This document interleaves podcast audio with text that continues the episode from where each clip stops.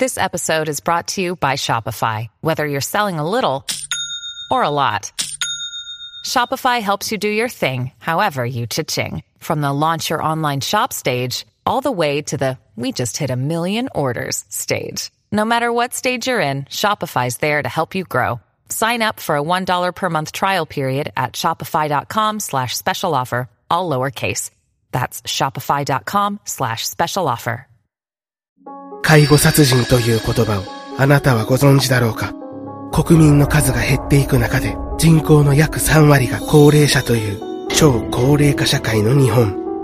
今宵紹介するのはそんな日本に住む我々にとって決して他人事ではなくあまりにも悲しい殺人事件。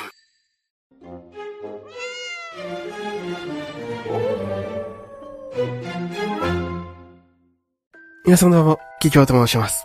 4月ももう下旬ってことで、新生活を送ってる人も少しは慣れてきたんじゃないかな。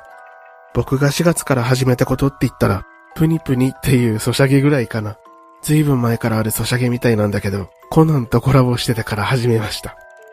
ちなみに5月1日からは、東京リベンジャーズとコラボするよ。これ見てる人でもしやってる人がいたら、フレンドになりましょう。今これ以外でやってるソシャゲって言ったら、ワンピースのバウンティーラッシュくらいかな。これはワンピースが好きな人なら絶対おすすめだね。面白いけど正直めっちゃストレスも溜まる。そんな新生活とは全く関係ない4月を過ごしてました。というわけで早速本題に入りましょう。人が人を殺害する理由には、物欲や性欲や金銭欲などの欲望、恨みや怒りによるものなどがありますが、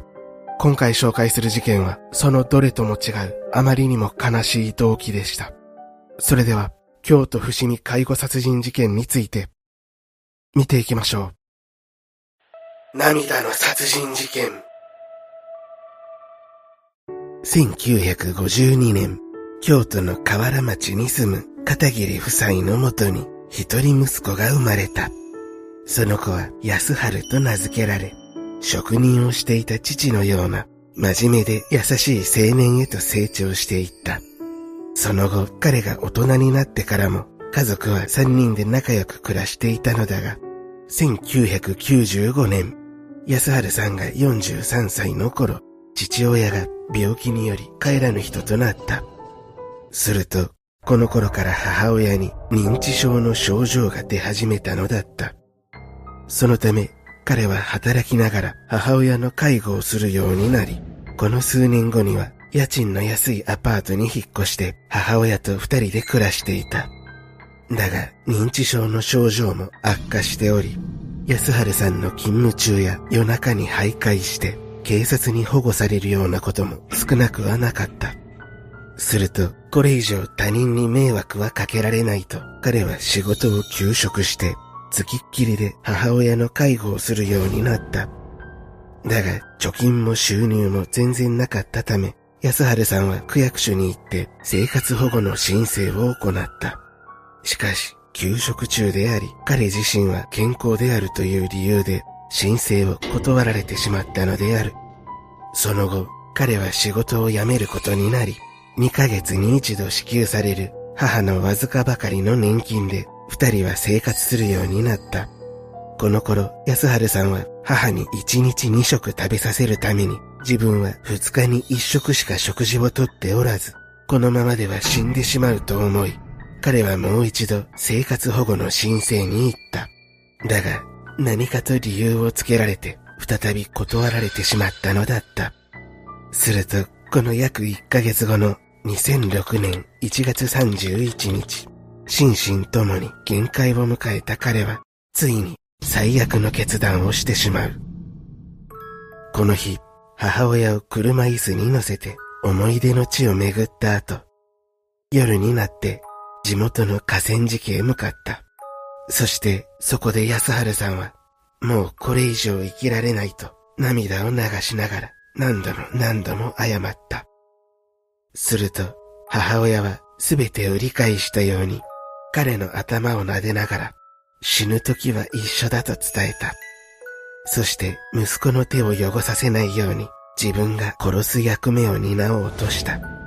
そう、そこにいたのは重度の認知症患者ではなく強く優しい母の姿であった。その姿に自分がやらなければいけないと覚悟を決めた安春さんは、持参していたロープで愛する母の首を絞めて殺害したのだった。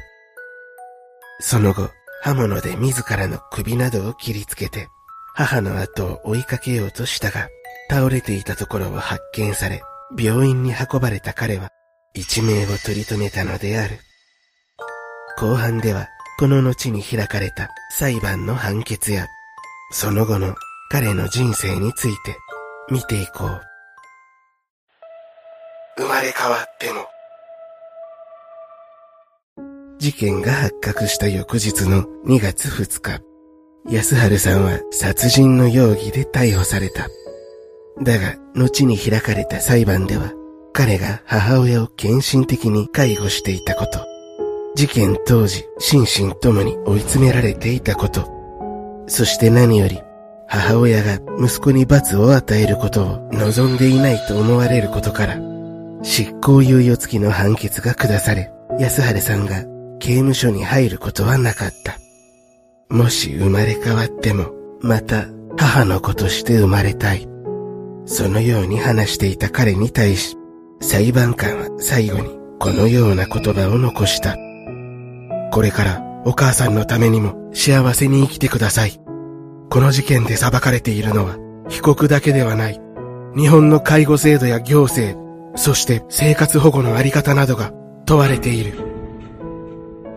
こうしてこの事件の裁判は幕を閉じたのだった。それから彼は滋賀県に移り住み、そこで一人暮らしをしながら懸命に働いた。休日には趣味の渓流釣りを楽しんだりと穏やかな時間を過ごしていた。だが、7年が経った頃、彼は会社からリストラされ、自宅に引きこもるようになってしまった。次第にお金もなくなっていき、年齢も若くなかったため、生活保護を受け取れる可能性は十分にあったのだが、もう彼が行政を頼ることはなかった。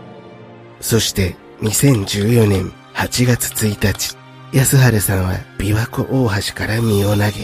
自ら命を絶ってしまったのだった。彼が最後に所持していたのは現金数百円と小さな箱ととあるメモ用紙であった。そこには小箱に入っている二つのへその緒を自分と一緒に焼いてほしいという遺言が残されていた。そう、そのへその緒とは自分と最愛の母のものであった。その後、安晴さんの希望通りに仮装が行われ、彼は62歳でこの世を去ったのだった。もし、彼の母親が介護の支援を受けれる制度が整っていたなら、もし彼が助けを求めた時にその手を振り払っていなければ、安春さんの人生はこんな悲しい結末を迎えずに済んだのかもしれない。そしてこれは決して他人事ではなく、今日本に住んでいる全員が考えなければいけない問題である。二人の死を無駄にしないためにも。はい、どうだったでしょうか。あまりにも報われない話だったね。彼は父親からの他人に迷惑はかけないようにっていう教えを貫いて生きてきたけど、本当に辛い時にはすぐに助けを求められて、それに応えられる社会じゃないとダメだよね。こんな事件が今後も当たり前に起こるような日本にはなってほしくないな。今回で言うと生活保護の問題だよね。生活保護って聞くとニュースになる時とかは不正受給とかの良くないイメージが先行してるけど、その割合は0.4%で、99%は本当に助けを求めてる人たちなんだ。それこそ数ヶ月前に守られなかった者たちへっていう映画を見たんだけど、まさに今回の動画の内容と重なる部分が多かったからさ、興味がある方はよかったら見てみてください。人間誰しもうまくいかなくてどん底の時期ってのはあると思います。周りに自分の味方が誰もいなくて、精神的に追い込まれてる人もいると思います。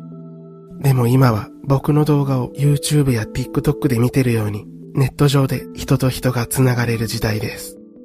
追い込まれて最悪の選択をしてしまう前に、助けを求めてほしいです。その声に気づいた誰かが、きっと必死に手を伸ばして、あなたが掴むのを待ってます。